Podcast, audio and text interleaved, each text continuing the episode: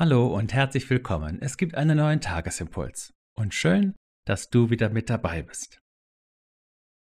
Die heutige Losung steht in 1. Mose 35 und lautet: Jakob sprach: Lasst uns nach Bethel ziehen, dass ich dort einen Altar errichte, dem Gott, der mich erhört hat zur Zeit meiner Trübsal und mit mir gewesen ist auf dem Wege.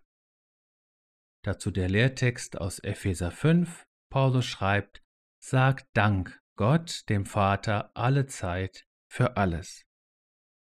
Einen Altar bauen. Die Geschichte der Patriarchen Abraham, Isaak und Jakob nebst ihren Frauen ist eine äußerst wechselvolle. Ich staune immer wieder darüber, wie Gott in all die Aufs und Abs und in alle menschlichen Irrungen und Wirrungen hinein seine Geschichte mit diesen Menschen schreibt. Daran hat sich auch im Blick auf uns bis zum heutigen Tag nichts geändert.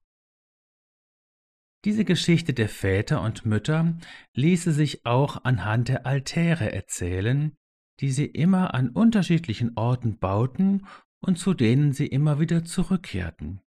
Sie sind wie Knotenpunkte im Erzählfaden der Geschichte.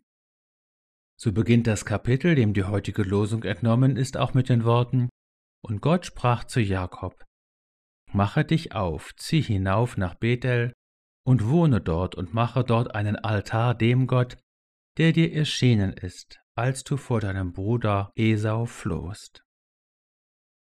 Und Jakob tat so, wie die Losung berichtet. Wir bauen heute natürlich keine buchstäblichen Altäre mehr, aber auch wir brauchen solche Knotenpunkte in unserer Lebensgeschichte, Rastplätze auf unserem geistlichen Weg, an denen wir innehalten und Gott unseren Dank und unsere Verehrung bringen und seinen Segen und die Gewissheit unseres Heils empfangen. Alle Zeit für alles.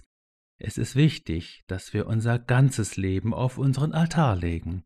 Schönes und weniger Schönes, Gelungenes und Gescheitertes, Schweres und Leichtes, Reiches und Entbehrtes, damit sich keine Zonen in unserem Leben bilden, die von unserem geistlichen Leben ausgenommen sind und wir ganz bleiben.